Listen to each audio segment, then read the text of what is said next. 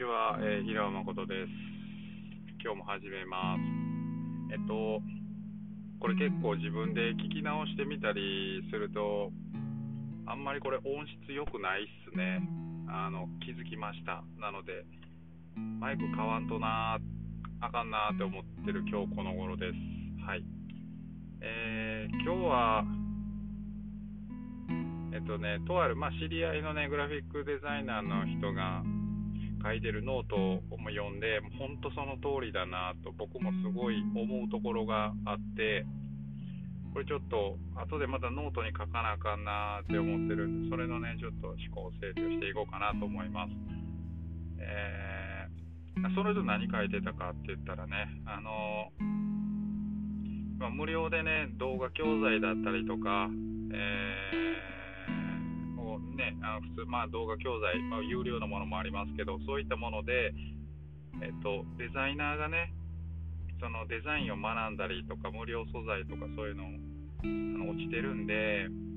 まあ、そういったもので、まあ、学習するっていうものは、まあ、いいんだけど、あなたたちはクリエイターじゃなくてオペレーターになってしまってるよっていうことをね、言ってるんですよね。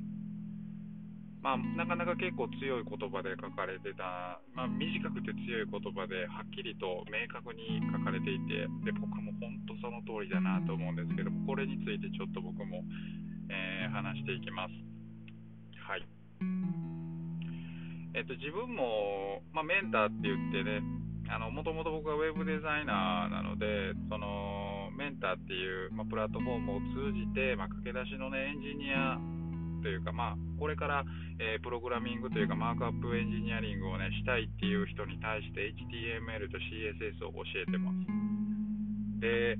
えー、大体の人がね、じゃあ、ね、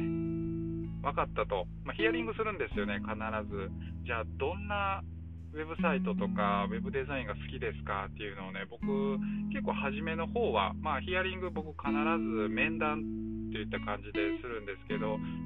どんなものを作りたいですか、将来って聞いたときにね、大体答えられないんですよ。十中八九答えられない。大体みんなどういう答えが返ってくるかって言ったら、あまあその在宅で働けるようになりたくてとか、まあ、場所をね問わずにとか、とかまあ副業で稼げたらなみたいなことになるんですね。あのー、これね、でも分かるんですよね。気持ちは非常に分かるし、正直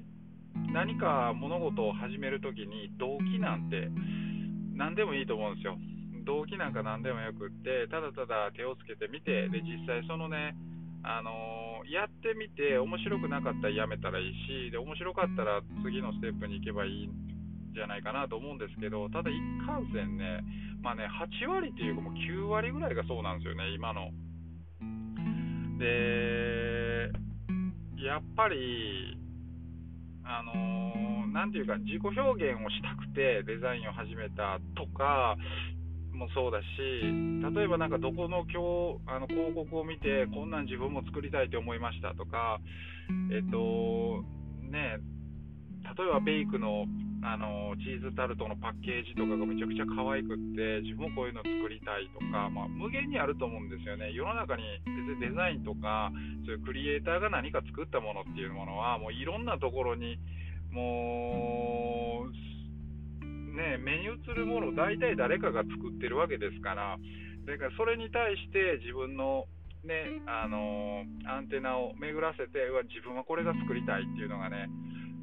あれはいいんですけど、みんなないんですよね。で、これを要は、なんて言うんでしょうかね、あなんかね、完全にぼやいてもうてるけど、いや、これはあんま、あんまりね、教える側としてはすごく楽しくないんですよ。こういったものを作りたい。だから、今、あのー、基礎を覚えていく必要があるんだっていう風にね言ってくれるとあそうかって思ってねそこにじゃあ、えー、逆算して、えーと、マイルストーンを引いてこの次はこれこの次はこれっていう風にやらないといけないなっていう風に思うんですけどね。いやまあこれちょっとねそういう側面でしかなんかウェブデザインとかウェブサイト制作っていうところ見られてないと思うと非常に悲しいなと。自分は、まあ、あの始めるときは、自分の場合はね、本当に、もともと結構、そのパソコン使って何か作るとかいうのは結構好きやっ、なんかその前は音楽編集とか、そういうことをやってたんですけど、まあ、動画の編集とかね、そういうことをやって、スライドショーとか、なんか友達の結婚式で作ったりとかしてたんですけど、あのウェブデザイン作って本当に楽しいなって思い出したのは、やっぱり、あのやっぱりね、地球の裏側にいてる人でも僕の URL さえ叩いたら、僕のことを知ってもらえるっていうね、まあ、単純にその、えー、て言うんでしょうね、自己顕示欲だったりとか、承認欲求っていうところから始まったと思うんですよね。でそれをなんかデザインしてで、自分の好きなグラフィックでっていうところをね、あのなんかぶつけてやるみたいなね、あのもう、ふつふつと僕の頭にの中にあるクリエイティブをもう世界中にも知らしめてやるぞっていう気持ちで、あのデザインを始めたので、でまあ、それのね、プロセスの中で教材だったりとか、あのそういうものに触れていったりとか、まあ、手張りですよね、よく言われる。あのまずは習ってもとことん真似て真似て真似てほんで、えっと、そうこうしてるうちに自分のルールができてくるからそのルールを一旦破っての完全にオリジナルのものを、まあ、はりですよね。あのもうそこから離れて自分のオリジナルのものを作っていくっていう。シュハリっていうあのこれ何用語か分かんないですけどこういうのがあると。でそうやって僕も覚えていくんですけどなんかやっぱりみんなずっとこういう人、あのー、何かね、クリエイティブで何か表現したいっていう場合じゃないと、やっぱりその週っていうところはいけると思うんですよね、会社に入るっていうところまでいけるんじゃないかなと思うんですよね、それを仕事にしてで会社に入るっていうところまでいくと思うんですけど、じゃあ、一体会社に入った後あなたは何がしたいんですかってなるんですよね。うん。会社に入るのが目的だったりとか、単純にそういう、えっと、働きやすい形で働くっていうところが目的になって、その後それを達成した後で、一体あなたたちは何をしたいのかなっていうふうにね、僕はね、毎回思うんですよね。これでも多分なんか言ってもそういう時代やからしょうがないかなっていうのもちょっと思ったりします、これ。うーん、そういう時代なんかなっていうふうにね、まあ、しょうがないかな。まあ、例えば、あの、そうだな、なんか、教科書を作って、でそれをはあの、まあ、販売する人がいますよと。